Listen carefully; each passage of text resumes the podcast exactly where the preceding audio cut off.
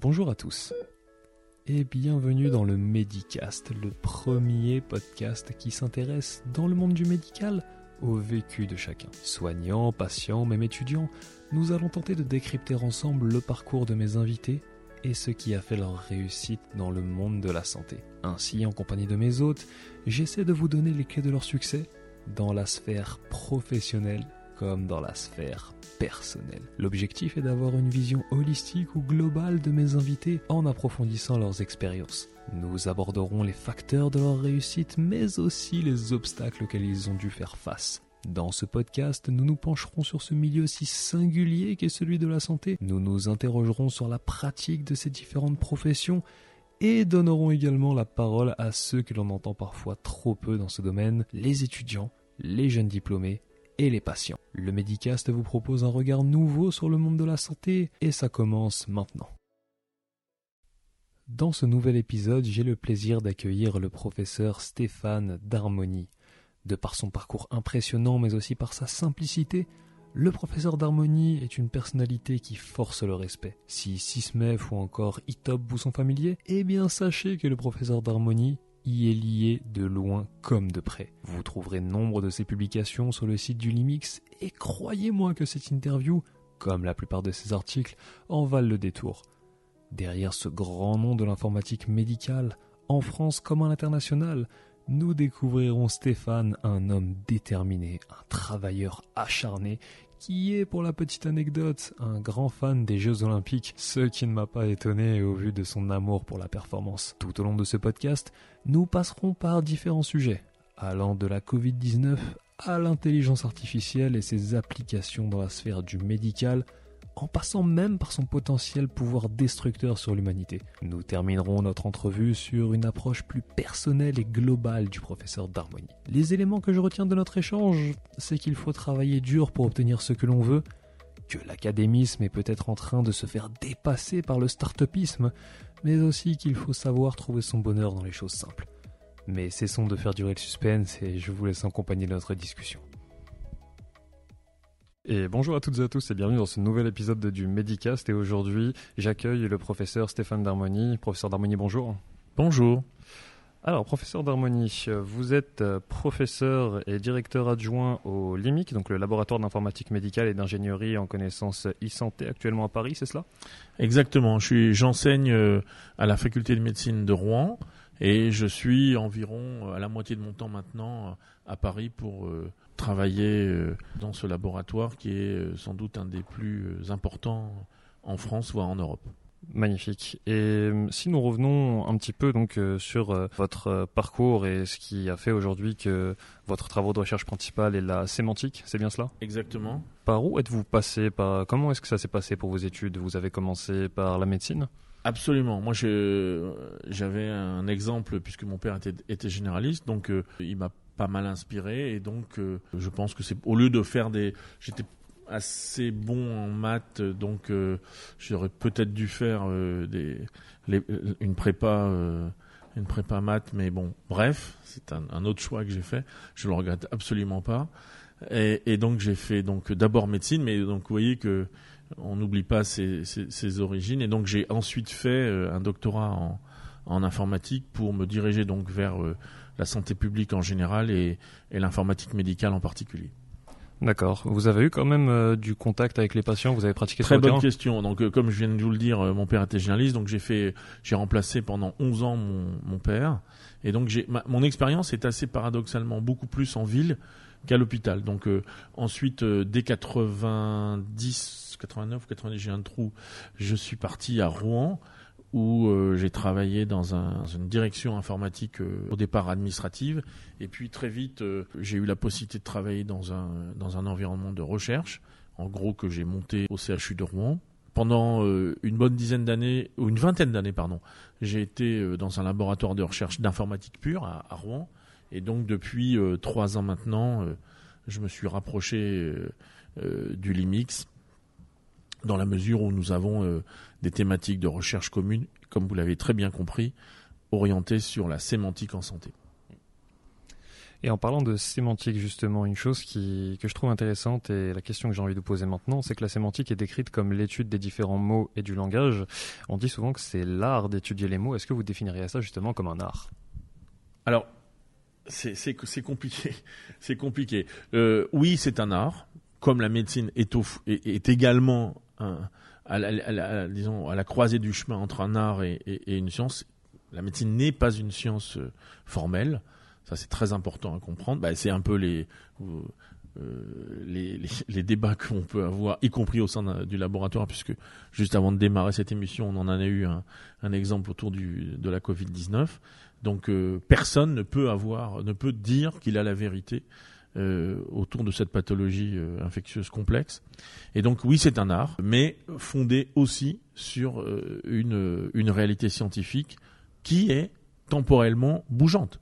Donc euh, le, point de vue, euh, le point de vue, euh, y compris scientifique, d'il y a 20 ans n'est pas celui que nous avons aujourd'hui. Et si je reprends l'exemple de la Covid, le point de vue de janvier n'est pas celui de mars ni celui d'aujourd'hui. Et peut sans doute, il ne sera pas celui de demain. Et donc, euh, pour continuer, euh, justement, on parle de, Covid, etc. Et on sait que la situation actuellement autour de cette crise sanitaire, notamment dans les hôpitaux, est relativement compliquée. Euh, est-ce que on vous a appelé sur le terrain ou est-ce que vous avez eu envie justement d'y retourner? Sur le terrain? Oui. Alors c'est intéressant. Donc ici au Limix, il y a beaucoup de gens qui font de l'informatique quasi théorique, qui sont assez une, une, informatique assez abstraite, mais ce qui est nécessaire, les ontologies euh, formels sont des, sont, des, sont des objets euh, assez complexes qu'il faut manipuler euh, et donc nécessitent une certaine, un certain niveau d'abstraction. Mais moi, j'oublie pas que je suis médecin et donc je raisonne toujours dans une vision de recherche expérimentale. C'est-à-dire que tous les outils que je vous ai, je vous ai montrés avant que le, le, podcast démarre, ils ont une finalité opérationnelle, une finalité expérimentale. C'est-à-dire que un outil, s'il n'est pas utilisé, de mon point de vue de, médecin, j'oserais dire, même si je fais plus de clinique, ben, n'a pas grand intérêt. Donc, dans, c'est une vision très personnelle. Hein. Euh, j'ai une vision très expérimentale de l'informatique de, de santé ou de la santé numérique. Donc, il faut impérativement expérimenter, y compris de façon assez formelle, avec euh, des outils euh, qu'on utilise en recherche clinique, euh, qu'on peut appeler de, la recherche technologique, et donc euh, utiliser, y compris des, essais randomisés, pour par exemple l'outil que je vous ai montré sur accéder à, Medline dans sa langue, on a pu démontrer, grâce à un essai randomisé, que bah, interroger PubMed dans sa langue natale, en l'occurrence le français, était plus efficace que l'interroger euh, en anglais, bien sûr, pour des francophones. Hein. Pour continuer sur euh, tout ce qui est lié à l'enseignement, la sémantique et autres, dans ce domaine, pour vous, quelle a été récemment la plus grande découverte, si j'ose dire? La plus grande découverte? Ah, Ça, j'avoue que vous, me posez une. Je, ne sais pas trop répondre à cette question. Peut-être euh, une. si on reprend encore une fois l'exemple malheureusement du, Covid, c'est le, le, fait qu'une partie de nos enseignements euh, qui, se faisaient euh, peu ou prou à distance, on a dû très brutalement les, enchaîner exclusivement à distance. Et paradoxalement, on a eu, en tout cas à Rouen, un renforcement. Euh, les étudiants sont venus plus souvent sur les cours à distance que sur les cours en présentiel. C'est-à-dire que ils ont eu un petit, ils ont eu une petite inquiétude, selon moi, enfin ils l'ont décrit d'ailleurs, euh, d'abandon. Est-ce que est-ce qu'on va être complètement perdu et, donc on sait. Euh, là, je dois dire que l'université de Rouen a fait, enfin, je pense qu'en France entière, mais je parle de ce que je connais plus en détail, a fait beaucoup d'efforts pour que très très vite on ait des solutions technologiques euh, adaptées. Alors, il s'avère que moi j'ai pris, comme d'habitude, une solution personnelle plus plus agile, mais peu importe. Et donc, euh, on a su répondre très vite à la demande des étudiants.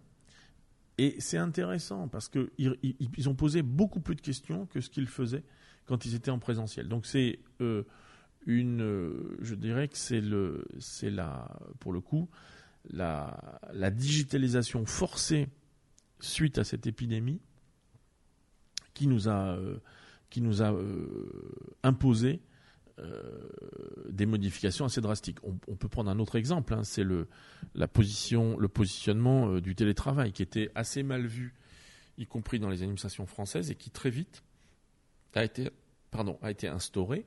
Alors là, aujourd'hui, on est dans un, on bascule, on ne sait plus très très bien combien de temps il faut mettre en, en télétravail, semble-t-il, euh, suivant les personnes, ça va varier. Moi, je, si je vous donne une expérience, euh, on a eu, au bout de deux semaines de, confinement, moi j'ai eu deux personnes dans mon service qui ont dû être déconfinées, parce qu'elles n'étaient pas bien à travailler chez elles. Et à l'inverse, j'ai eu deux personnes, quand on a déconfiné, qui ont dit maintenant, moi je veux rester confiné. Donc on a les, c'est assez intéressant et il faut s'adapter il faut laisser les gens. Euh, alors, bon, on, on, a, la chance d'être un service euh, de recherche, donc on est peut-être plus lax. Mais euh, ceci dit, il ne faut pas croire que dans la période de confinement, les gens n'ont pas été efficaces. En l'occurrence, les deux personnes qui ont souhaité rester confinées, de mon point de vue, ont eu une période, d'hyper-productivité. donc ça, c'est aussi assez intéressant à noter.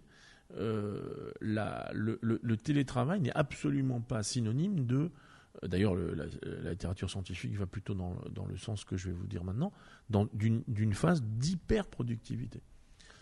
Bon, alors bien, il y a des éléments évidents, hein, de, bon, d'abord de pas de perte de, temps de transport, etc. Mais c'est pas que ça. C'est pas que ça. Par contre, moi, si je vous donne ma propre expérience de, télétravail euh, absolu pendant deux mois, bah, si j'étais content de retourner à l'hôpital, hein, très clairement, euh, je suis retourné à, temps plein à l'hôpital assez vite, mais euh, de temps en temps, peut-être une journée de télétravail euh, n'est pas n'est pas complètement à, enfin est à envisager, on va dire. Hmm. Donc pour vous, la digitalisation, est-ce que le, cette prise de conscience qu'a provoqué euh, le Covid est une bonne chose, disons à l'heure actuelle? Alors ah oui, ça c'est peut-être un des effets positifs de cette de cette pathologie. On a dû se on a dû se réinventer. Alors je ne vais pas rentrer dans les détails de, enfin dans les détails, pas dans les détails, mais parce que d'abord c'est pas mon domaine de compétence de euh, Covid et écologie, parce que là aussi, je pense qu'il va y avoir des effets euh, très très importants. Mais euh, pour, ce que je connais, il va y avoir une bah, ou, la télésanté. Très clairement aujourd'hui, le, la, télé, la téléconsultation qui était un, pas un mythe parce que ça existait, mais c'était epsilonesque. On s'aperçoit aujourd'hui qu'elle elle est rentrée par la force des choses dans, le quotidien d'un très grand nombre de médecins euh, de ville, et ça c'est d'une part, et, et dans une moindre mesure, euh, je pense, il faudrait que je mesure, enfin je n'ai pas d'éléments euh, rationnels là-dessus, mais j'ai l'impression que c'est moins vrai dans les hôpitaux. Ça arrive, mais c'est moins vrai dans les hôpitaux. Entendu à ce niveau-là. Et si du coup on, bascule sur un sujet qui reste dans les technologies. Dans un premier temps, qu'est-ce que vous pensez, euh, enfin, quelle est votre vision plutôt de l'écosystème actuel entre le médical et les technologies qui y sont implantées? Alors, alors ça, j'ai un avis un peu iconoclaste, comme souvent. Donc, euh, de mon point de vue, et ça date d'avant le, la présidence de la présidence actuelle de, de Macron, je dirais que ça cinq ans à peu près, il y a eu réellement en France, alors qui n'est pas la Startup Nation euh, hum. décrite par M. Macron, ça se saurait, euh, mais il y a eu néanmoins une, euh, une éclosion des startups dans la, dans la santé. Et donc on, a aujourd'hui, bah, on a d'abord une licorne hein, quand même, dans le domaine hein, qui s'appelle Doctolib.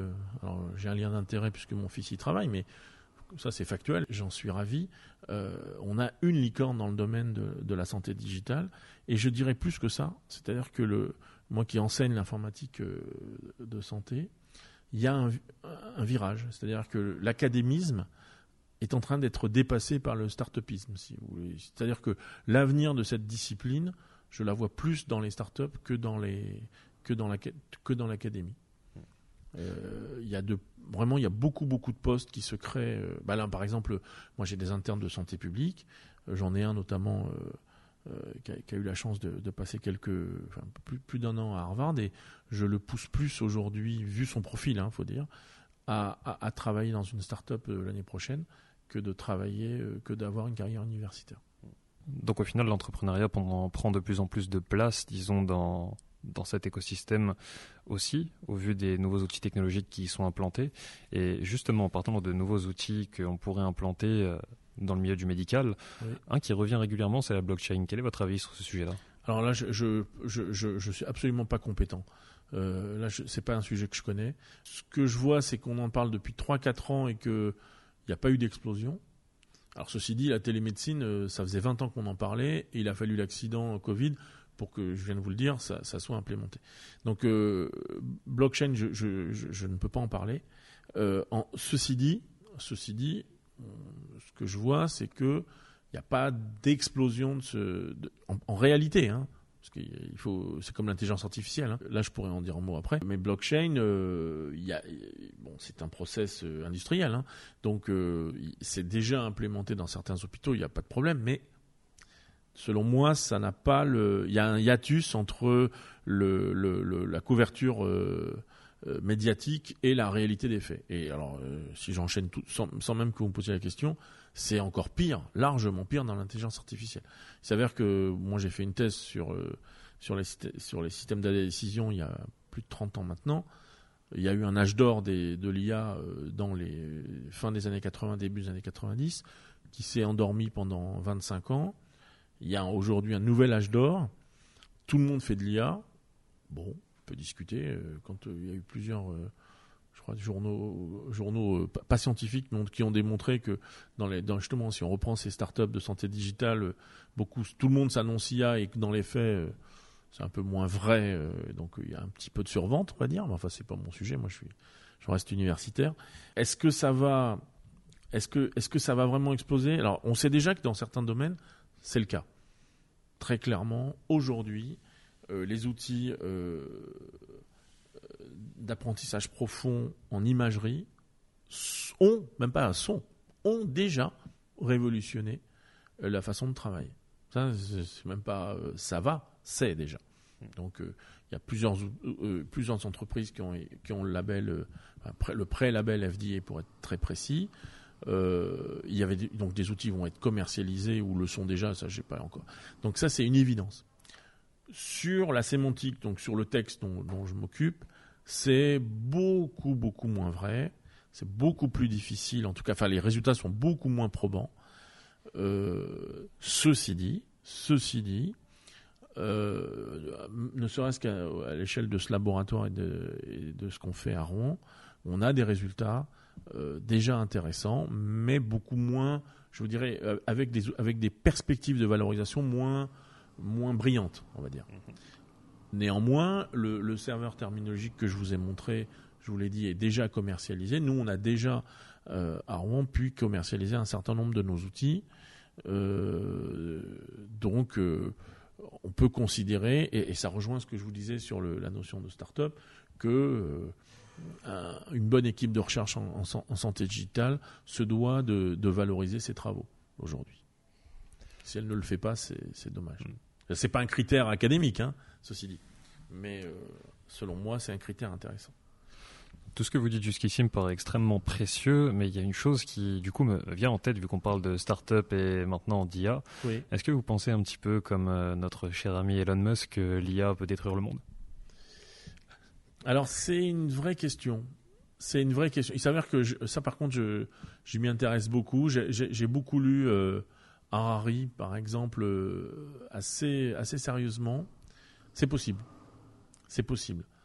Est-ce que, bah, par exemple, moi, à titre, euh, est-ce qu'on n'est déjà pas des hommes augmentés? Moi, euh, j'aurais vécu il y a un siècle, je serais peut-être déjà mort à 36 ans. Aujourd'hui, j'ai, été opéré d'une double cataracte sur myopie profonde. Est-ce que je suis pas déjà Vous portez des lunettes? J'en porte aussi. Est-ce qu'on n'est pas des hommes augmentés? Déjà. On peut se poser des questions. Et donc, est-ce que c'est quoi la limite? Est-ce que le fait que demain, euh, aujourd'hui, nos enfants, enfin vous en l'occurrence, euh, vous ne pouvez pas vivre sans votre smartphone, mais parce que vous avez, et Dieu merci, c'est extraordinaire, la connaissance à portée de smartphone c'est extraordinaire. Encore faut-il l'utiliser, mais c'est un, autre sujet. Mais euh, euh, le, est-ce que, en gros, euh, Terminator va être un, va, va exister? C'est un scénario possible. C'est un scénario possible. mais bon, on, verra. Le pire n'est pas, le pire n'est pas, le, pire n'est pas le, plus plausible, on va dire. Hmm. On, peut espérer que ça ne soit pas le cas quand même.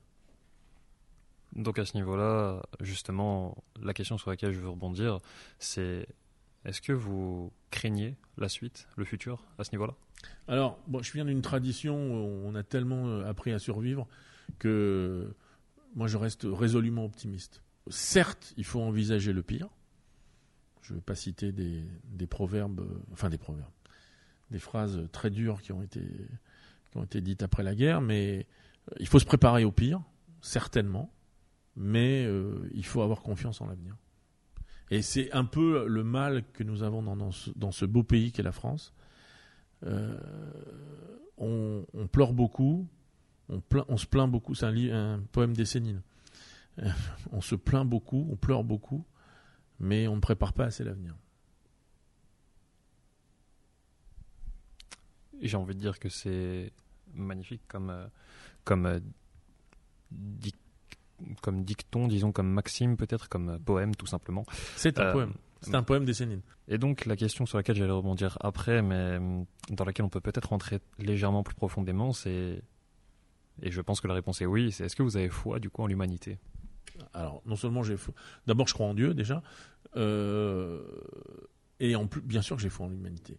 C'est-à-dire que, il y a, je répète, il y a un risque d'autodestruction dans, notre espèce humaine, mais est-ce qu'elle va pas évoluer Est-ce qu'elle n'évolue pas, cette espèce humaine? Par exemple, euh, euh, moi, quand j'ai commencé à étudier, on pensait que Sapiens et Néandertal, c'était deux espèces qui ne s'étaient pas mixées. Aujourd'hui, on sait que c'est l'inverse. Donc, il, y avait, il y a eu d'autres hominidés. Euh, sur Terre. Euh, donc, euh, donc ça faudrait peut-être expliquer d'ailleurs ça aux, racistes bien pensants, c'est que, enfin bien pensants ou mal pensants, j'oserais dire, c'est que l'humanité, enfin Sapiens est né en Afrique et que mes ancêtres étaient noirs, donc, enfin tous les ancêtres de tous les humains étaient noirs, donc tous ceux qui osent parler de, race m'exaspèrent au plus haut point. Mais enfin c'est un autre débat, je m'éloigne du débat. Mmh. C'est un autre sujet, mais c'est un point de vue intéressant que justement certaines personnes partagent ou malheureusement parfois ne partagent pas. Euh, mais donc pour la suite, on a parlé de euh, quelque peu de votre parcours, on a parlé enseignement, on a parlé Covid, on a parlé technologie. Là, on va passer sur un sujet un petit peu plus, euh, si j'ose dire, personnel, des questions un petit peu plus profondes encore. Mmh. Et donc la première question que j'aurais envie de vous poser, c'est par rapport à votre parcours. Est-ce qu'il y a des choses que vous regrettez aujourd'hui? Alors, bah, c'est ce que je vous ai dit, c'est-à-dire que il est vrai que euh, donc moi j'étais formé dans un bon lycée à la Canale pour pas le citer. Euh, alors j'ai failli, euh, j'ai beaucoup joué au rugby pendant ma, scolarité. Moi aussi. c'est bien. Et donc j'ai failli travailler, j'ai failli faire les premières sport-études. On m'avait proposé de le faire, mais mon papa m'a dit faut, faut penser aux études, donc j'ai écouté mon papa. Et donc j'aurais dû faire une prépa normalement maths. Hein. Et donc je ne l'ai pas faite. Et quand mes copains, enfin surtout un, parce qu'il y avait des gens bien plus brillants que moi dans ma classe à l'époque, euh, ont intégré l'X en 3,5, j'ai eu deux jours un peu euh, amers. Mais bon, c'est la vie. Ceci dit, c'était un un, faux départ puisque je suis revenu à, à l'alliance entre la science dure et la science molle, enfin molle, expérimentale, on va dire. Mais ceci dit, j'aime pas trop les sciences molles non plus, donc euh, je, je, suis pas très gentil.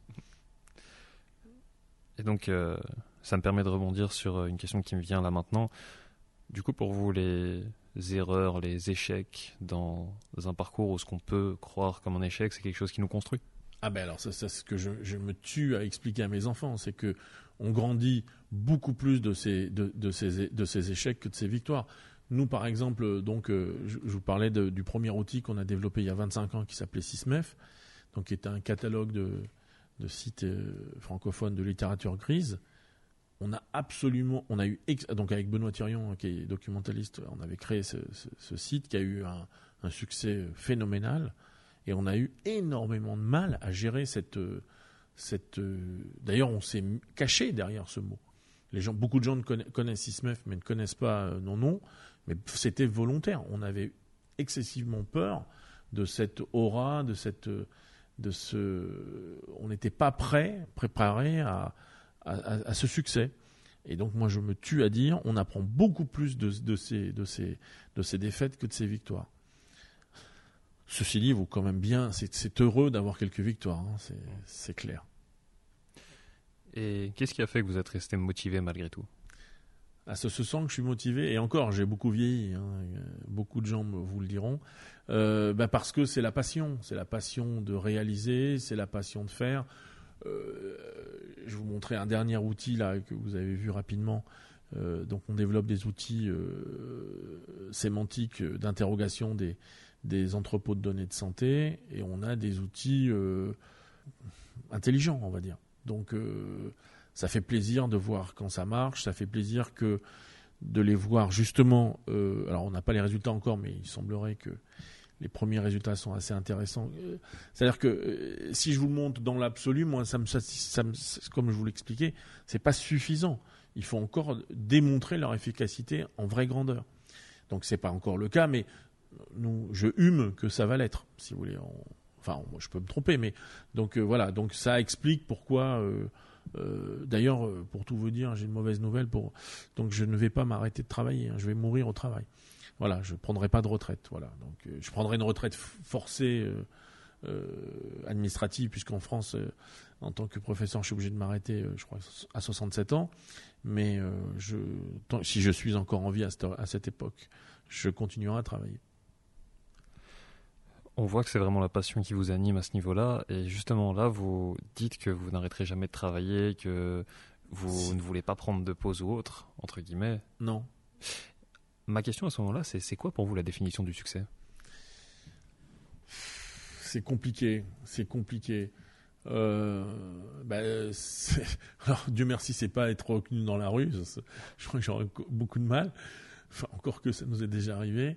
Euh, mais euh, le, bah, alors on peut le définir de, différentes façons. Au, au sens purement scientifique, c'est c'est les, les travaux qui sont, euh, qui sont publiés, c'est aujourd'hui maintenant, c'est plus récent, les travaux qui sont référencés. Donc on mesure par exemple, je ne sais pas si vous, mesurez, vous avez entendu parler du H-index, mhm. qui est une mesure très, très intéressante de bibliométrique qui permet de mesurer l'impact que vous avez, enfin l'impact quantitatif, hein, peut-être pas qualitatif.